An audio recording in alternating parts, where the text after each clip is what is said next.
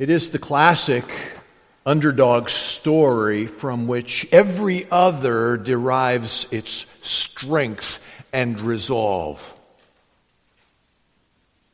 In the, a ubiquitous good versus evil fashion, the army of God stood against the army of the Philistines.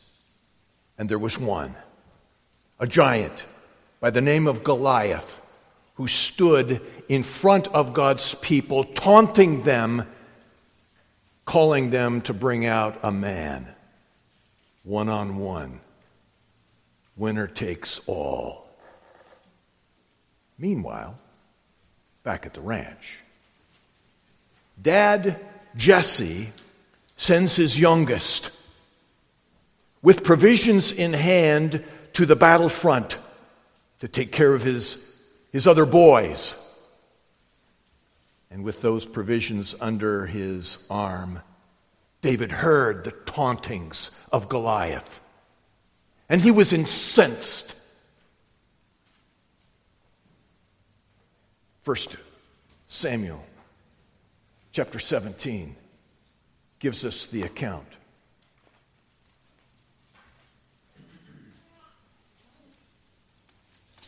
Verse 32. David stands before the king and says, Let no man's heart fail on account of him. Your servant, David speaking of himself, your servant will go and fight this Philistine. Then Saul said to David, You are not able to go up against this Philistine to fight with him. You're but a youth. Well, he's been a warrior from his youth. David, do you, don't you realize? You're a boy. This man is a trained soldier. David, you're a shepherd. And, and this man is a skilled warrior from his youth. D- David, this man is ready for war. Look at what he's wearing. And here you stand in your flip flops. What are you thinking? David responds. Verse 33, 34. Your servant was tending his father's sheep. When a lion or bear came and took a lamb from the flock, I went out after him and attacked him and rescued it from his mouth. And when he rose up against me, I seized him by his beard and struck him and killed him. Your servant has killed both the lion and the bear. And this uncircumcised Philistine will be like one of them, since he has taunted the armies of the living God.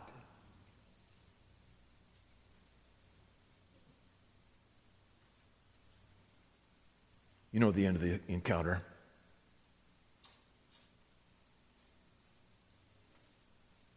David killed Goliath with a single shot from his sling. Was he crazy? Was he out of his mind? Was he being a braggart? Thinking arrogantly that he could, he could defeat such a, such a strong, skilled, trained warrior? No, it was for David a calculated risk. Because of his experience with other predators, he knew with certainty, he knew with confidence that he could take out this predator of God's flock. And so he did.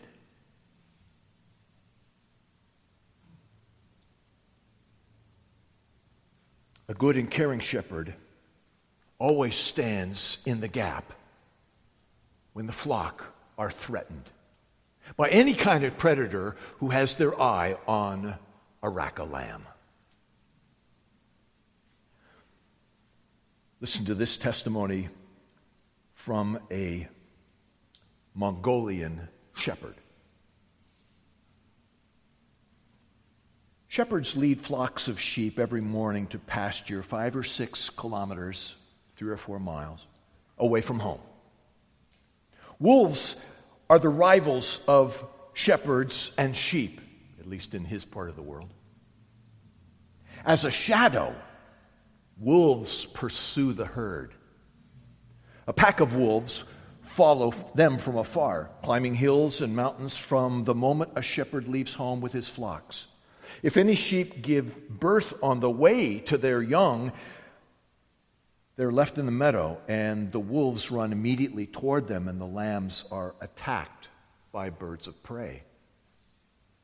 The shepherd pays great attention to them all the time for this reason. When the shepherd goes away from the flock of sheep, the wolves come in and strike the sheep immediately. Never do they prey only on one sheep. They bite some sheep's tails, others' thighs, the back of the neck. Wolves seriously bite off between 50 to 60 sheep. In addition, mother wolves let the wo- wounded sheep play with their young to show them how to hunt. The sheep scarcely shift and mourn with agony as they are torn here and there by the wolves.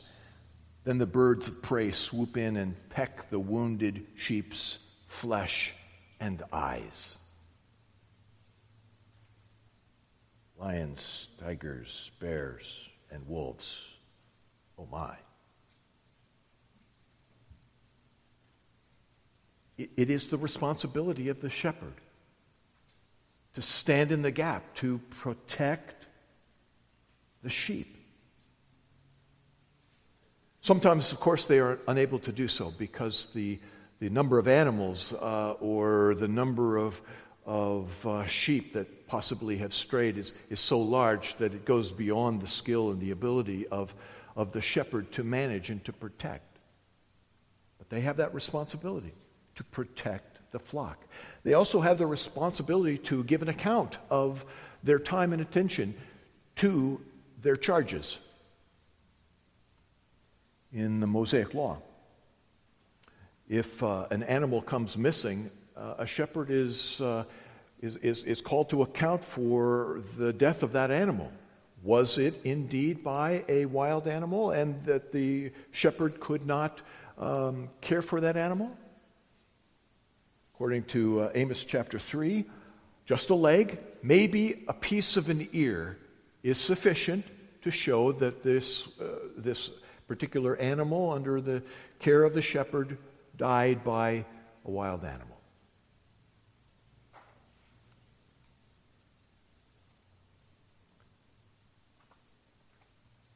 In our continuing study through John's Gospel, we come this morning to the middle of John chapter 10. A beloved chapter, one of my favorites in uh, the scriptures. It's a chapter that begins, as we looked at last week, with Jesus declaring of himself, I am the door. By which he meant to gain access to him and um, what he provides, the safety and security that he provides, you have to go through Jesus. Similarly, uh, you have to go through Jesus to get out of the pen to enjoy the, the, the bounty and the richness of all that he will provide in the field. From an Old Testament point of view, uh, the, the illegitimate shepherds uh, were those wicked kings, those uh, uh, corrupt priests, those pseudo messiahs, those, those uh, uh, false prophets that abounded in Israel that um, didn't go through the correct channel, didn't go through the, the, the word of the Lord, if you will. Uh, they snuck in another, in another way. From a New Testament perspective, those illegitimate shepherds are those pastors, teachers, uh, missionaries who don't go through Jesus, They bypass what he has revealed about himself and they go in another way. They are illegitimate shepherds. This morning, beginning in verse 11, Jesus gives us another picture in this shepherd sheep motif.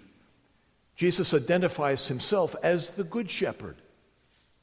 He contrasts himself with um, those who are hired, um, uh, those who um, um, are, are in it for themselves, in it for the money, in it for what they can gain. Read with me our text, John chapter 10, beginning at verse 11 through verse 18. Jesus is speaking. He says, I am the good shepherd. The good shepherd lays down his sheep for the sheep, uh, uh, lays down his life for the sheep. He who is a hired hand and not a shepherd, who is not the owner of the sheep, sees the wolf coming and leaves the sheep and flees. And the wolf snatches them and scatters them. He flees because he is a hired hand and is not concerned about the sheep. I am the good shepherd. And I know my own, and my own know me, even as the Father knows me, and I know the Father. And I lay down my life for the sheep. I have other sheep, but which are not of this fold. I must bring them also, and they will hear my voice, and they will become one flock with one shepherd. For this reason, the Father loves me, because I lay down my life so that I may take it up again. No one has taken it away from me, but I lay it down on my own initiative. And I have authority to take it up, uh, to lay it down, and I have authority to take it up again. This commandment I received from my Father.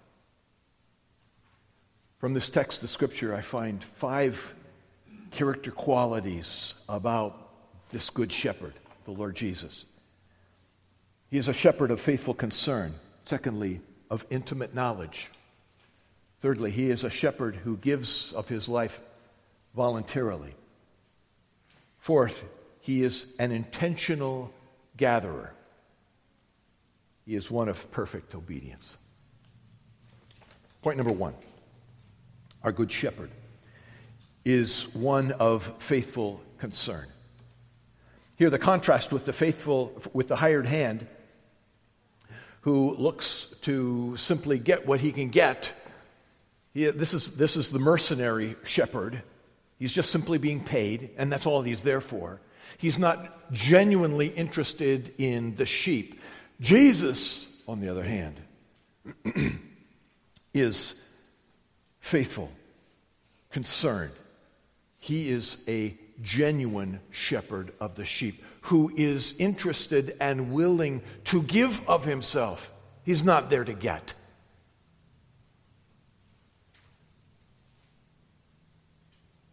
Prophet Jack, uh, Zechariah.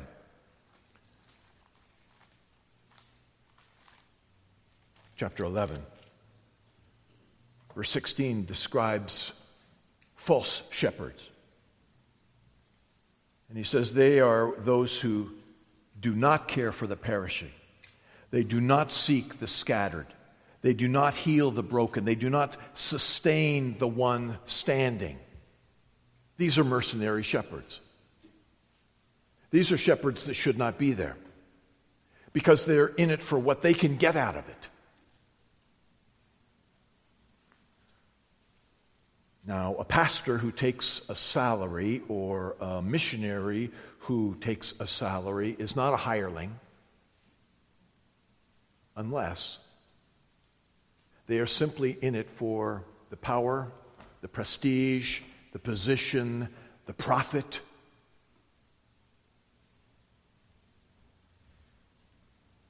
The good shepherd, those who are good under shepherds of our Lord, are ones who will give and give. They will pay for the privilege of serving and giving of themselves for the flock.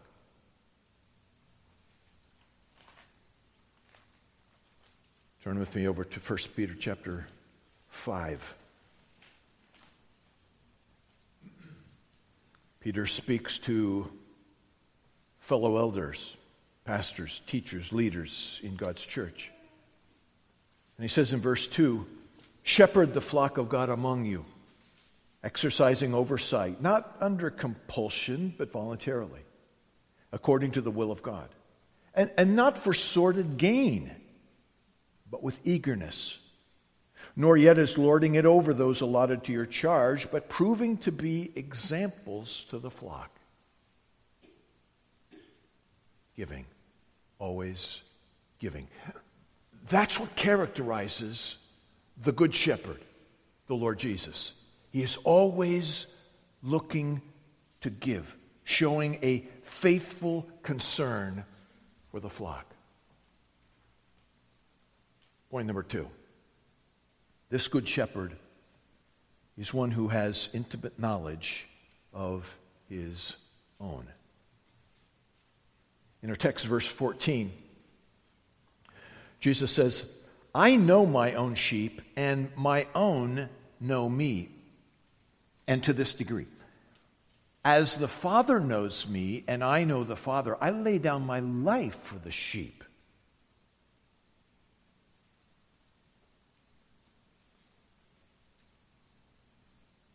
When sheep are around a shepherd for a good bit of time, and particularly when the shepherd handles the sheep, holds the sheep, touches the sheep. They, they understand his voice. And they know it is him by his smell. And they can see him and they recognize him. And there is an intimate knowledge that the sheep have of their shepherd. I'm told that when sheep are handled from, um, from very early in their life that they are loyal to their shepherd like a dog. But what's most interesting is that the good shepherd knows his sheep so much better. To this degree, as the Father knows the Son, and the Son knows the Father. To that same degree does Jesus know his sheep. Nothing is too small in your life. Nothing is too complicated in your life that the Lord doesn't know all of the details in your life. He knows everything. As a faithful, concerned, caring shepherd, he takes action. He does what is needed to provide for his own. He uses that intimate knowledge for your good and his glory.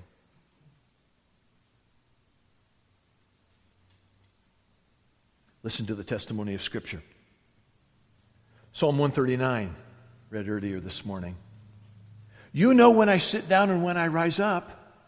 You understand my thought from afar.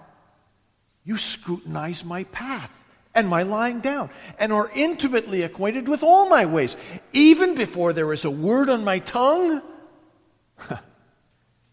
behold, O Lord, you know it all. Psalm 56. You have taken account of all my wanderings. You have put my tears in your bottle. Are they not in your book? Every tear you shed is recorded. Proverbs 15. The eyes of the Lord are in every place, watching the evil and the good. Nothing escapes the notice of this good shepherd. Intimate knowledge, faithful concern in every detail of the sheep's life. Second page of your notes. Point number three the Good Shepherd voluntarily gives up his life. I will go over these again, but there are just eight verses in our text this morning. And four times do we read of the Good Shepherd laying down his life. Verse 11 I am the Good Shepherd. The Good Shepherd lays down his life. Verse 15 I lay down my life.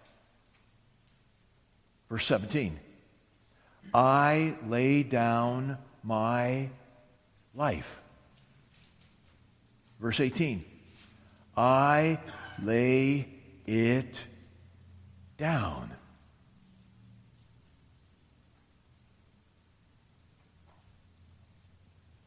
And I'd like to start back at the beginning of our text and point something out. I've wanted to do so right here because even though this is at the, the middle of my message this morning, it is at the very center and the heart of our text this morning. Namely, that Jesus is the Good Shepherd. I take you back to verse 11. Now I'm reading from the New American Standard Text, and it says this I am the Good Shepherd, semicolon. The Good Shepherd lays down his life for the sheep. Let me point something out. You're not privileged to have the Greek text in front of you. There is a, an amazing truth there uh, that escapes English readers. Literally, Jesus says this Ego eimi, translated, I am. He, he's, he's taking that name of God given to Moses at the mountain before the burning bush. We translate that Yahweh. In Greek, it comes across ego eimi. I am. So Jesus claims the name of deity. I am, and the predicate is the Good Shepherd. Now, literally, it it reads, I am the shepherd, the good. Meaning, I am the shepherd, namely, the good one. And then, in the Greek text, there is immediately following, no punctuation mark, as is, is common in Greek. No punctuation mark. And he says the very same thing again the shepherd, the good one. So re- literally, it, it reads, Ego eimi. I am the shepherd, the good one.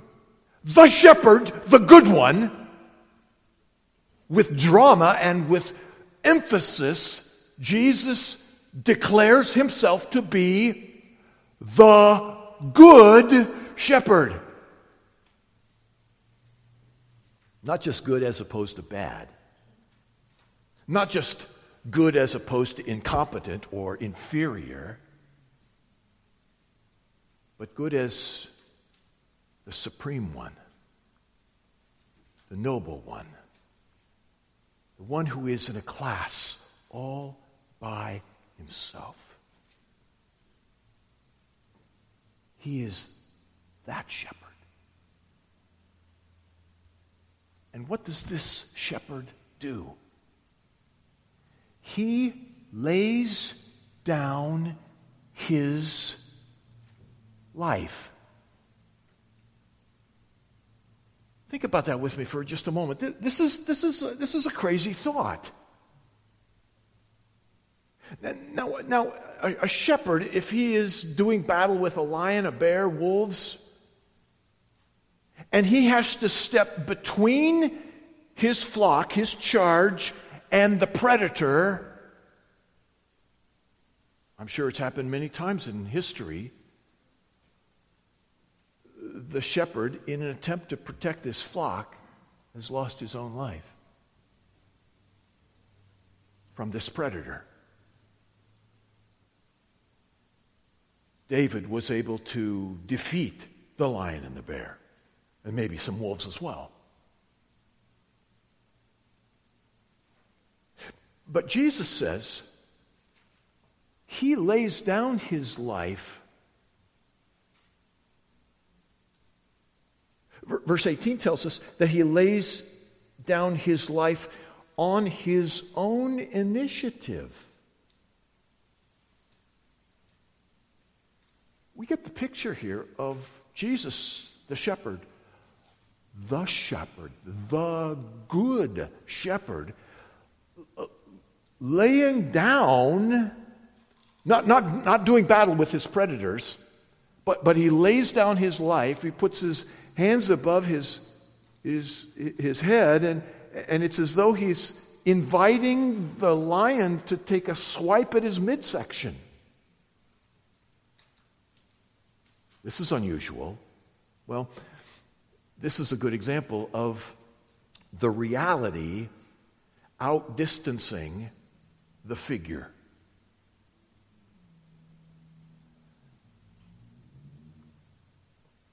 For other, um, for other shepherds, uh, to, to, to lay down your life um,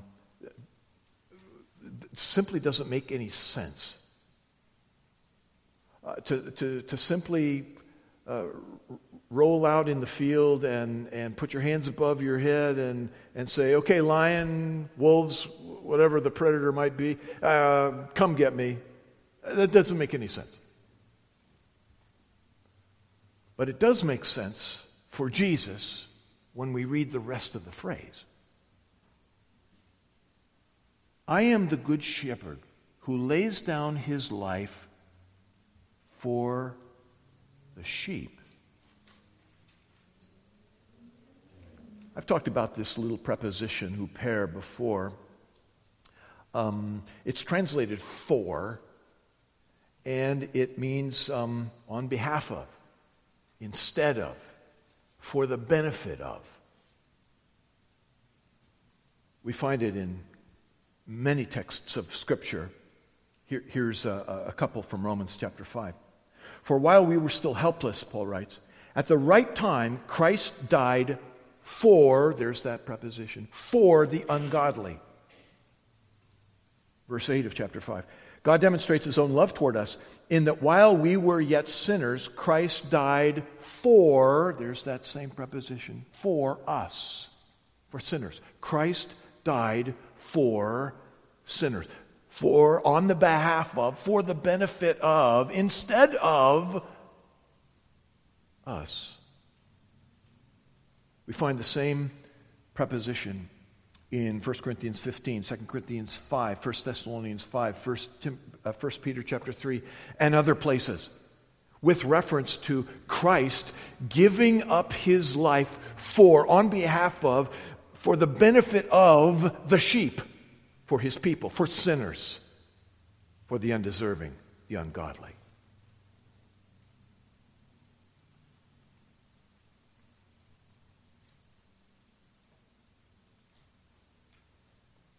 Where there are other sacrificial deaths, death is final. Not here. With respect to other sacrificial deaths, uh, no life comes out of it, only death. But not here. With other sacrificial deaths, deaths um, death is not voluntary for the uh, for the one being sacrificed. It's done to them, uh, but not here. Now, this death that Christ dies is not final. This death that Christ dies results in life. This death that Christ dies is voluntary. He is completely in charge. This is not foisted upon him, he intentionally does it. I am the good shepherd The Good shepherd lays down his life for the sheep. His is a voluntary sacrifice. Point number four the, the good shepherd is an intentional gatherer. Look with me at verse 16. Jesus says, I, I have other sheep which are not of this fold. I must bring them also, and they, they will hear my voice, and they will become one flock with one shepherd. There have been many over the years who have misunderstood and abused this particular text of Scripture. Uh, the Mormons in, uh, uh, in, in modern era have claimed to be the other sheep. Well, um, no, it's not, it's, not, it's not like that, uh, and it's not complicated, it's not difficult to grasp at all. Jesus is addressing a Jewish audience. And the Jewish audience believed that they were the people of God, they were the flock of God. And Jesus is not uh, discounting their claim necessarily. Uh, he's saying uh, there, there are others. They're Gentiles. There are other people that are, are not of the lineage of Abraham that are also included in the people of God. What the Good Shepherd is doing is pulling them all together that they will all become one flock with one shepherd. I direct your attention over to the book of Ephesians, chapter 2. Paul writes this to uh, this Gentile church. Ephesians 2, verse 11. Remember that formerly you, the Gentiles in the flesh, who are called uncircumcision by the so called circumcision, which is performed in the flesh by human hands, remember that you were at that time separated from Christ, excluded from the commonwealth of Israel, and strangers to the covenants of promise, having no hope and without God in the world. But now, in Christ Jesus, you who formerly were far off have been brought near by the blood of Christ.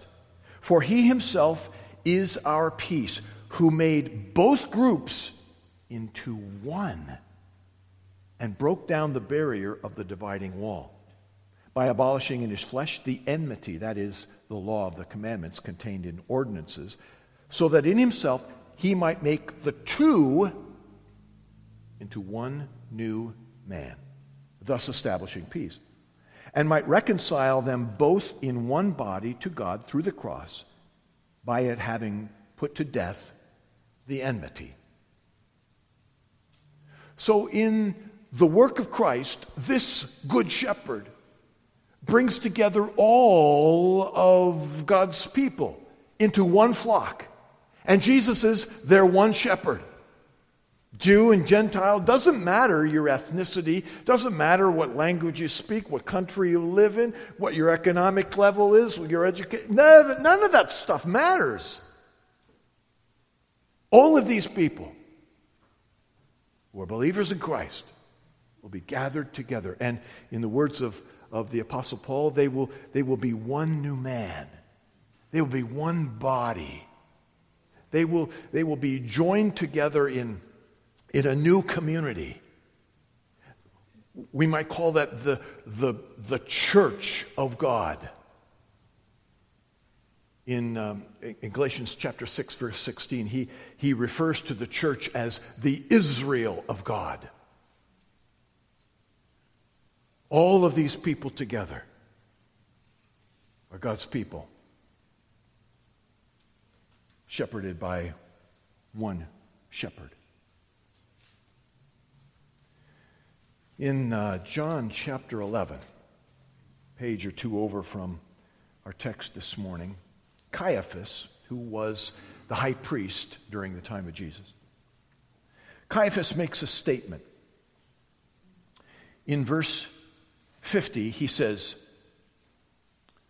It is expedient for you that one man die for the people, that the whole nation not perish. Now, by itself, that's interesting, but it's John's commentary on that statement by the high priest that is so helpful and insightful. This is what John says. Verse 51. Now, he, speaking to, of Caiaphas, he did not say this on his own initiative, but being high priest that year, he prophesied that Jesus was going to die for the nation. And not for the nation only, but in order that he might also gather together into one the children of God who are scattered abroad. The Good Shepherd. The shepherd, namely the good one. That one who is in a class all by himself. That one faithfully loves, knows his sheep, gives his life for these sheep, and he gathers all of them together, even those that are scattered, not just by distance, but by time.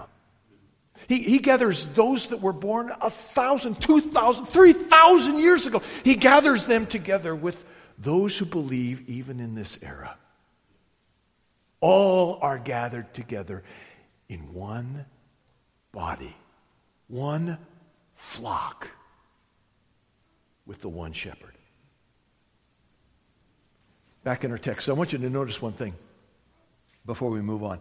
In verse 16, Jesus says, I have other sheep. He, do, he doesn't say, I'm going to have other sheep.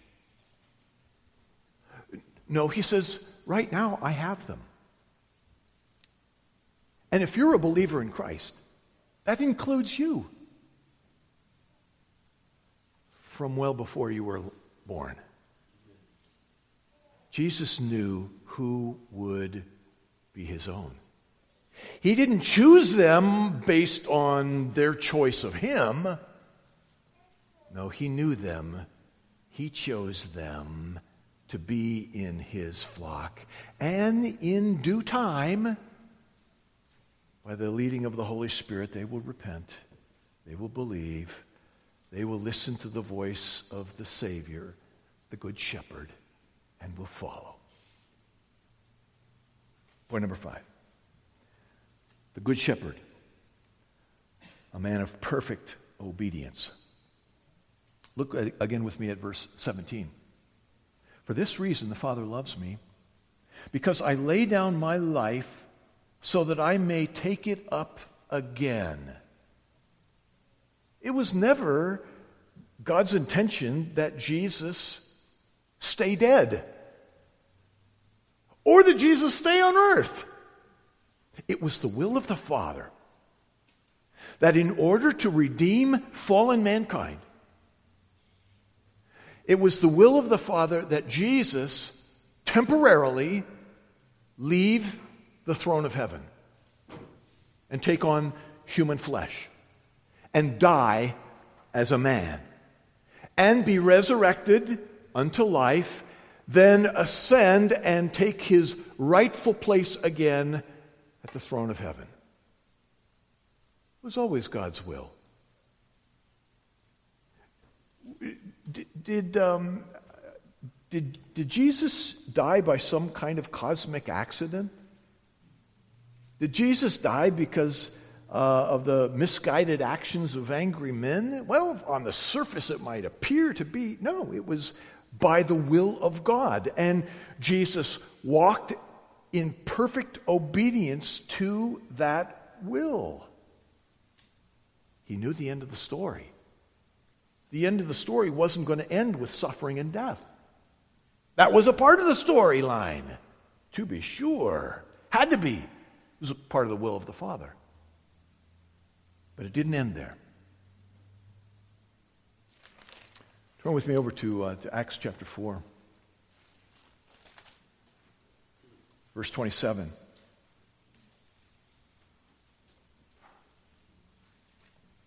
Peter speaking. He's praying.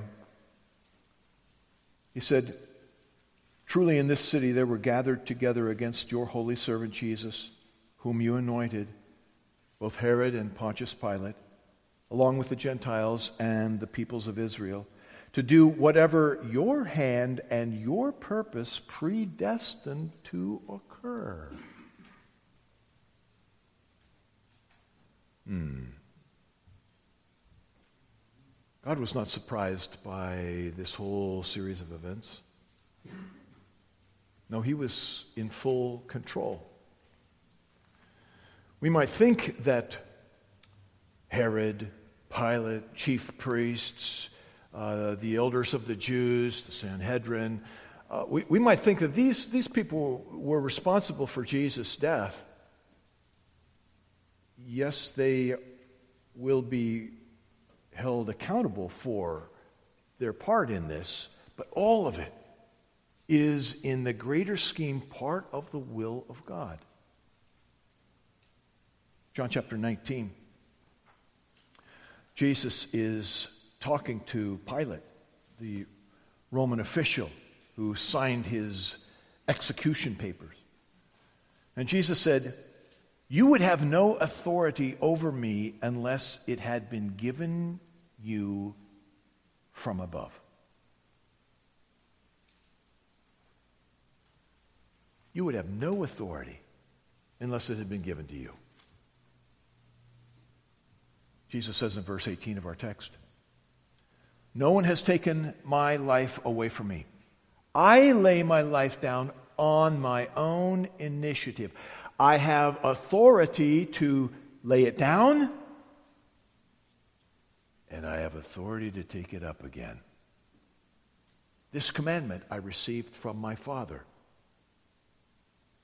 God the Father gave God the Son the authority, the power, the ability, the will, everything necessary to not only lay down his life as a substitutionary sacrifice, but also to raise himself back from death.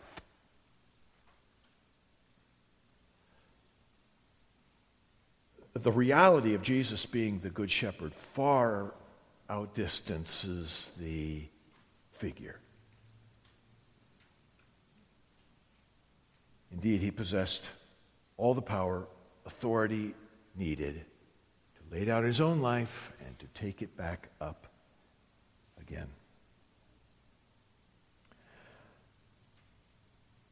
There is a great, great deal of complexity when we think about Jesus being the Good Shepherd. Um, I'd like you to listen to, to uh, the words of Charles Spurgeon as I draw things to a close this morning. There is more in Jesus, he writes, the Good Shepherd, than you can pack away in a shepherd. He is the good, the great, the chief shepherd, but he is much more. Emblems to set him forth may be multiplied as the drops of the morning, but the whole multitude will fail to reflect all his brightness. Creation is, is, is too small a frame in which to hang his likeness. Human thought is too contracted, human speech too feeble to set him forth to the full. He is inconceivably above our conception unutterably above our utterances. So great, so vast, so bright, so controlling, so commanding of all things is this Good Shepherd, particularly for those who believe. So, the call of God to all of us is to listen to the voice of this Good Shepherd follow him wherever he leads. Let's pray. Our blessed God, I thank you for the joy that is ours to read of the Lord Jesus, in all of his goodness, all of his glory, all of his wonder, condescending to become a man,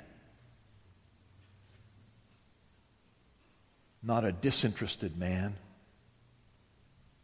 not an unconnected man, but one who is with purposed intention knowledgeable about us and cares about us at our weakest times, our most vulnerable times. You are there as our dread champion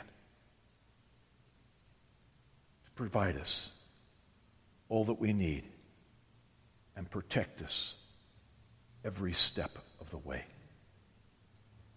We humbly submit to you, bow before you, seek to follow you, know you, understand you more and more.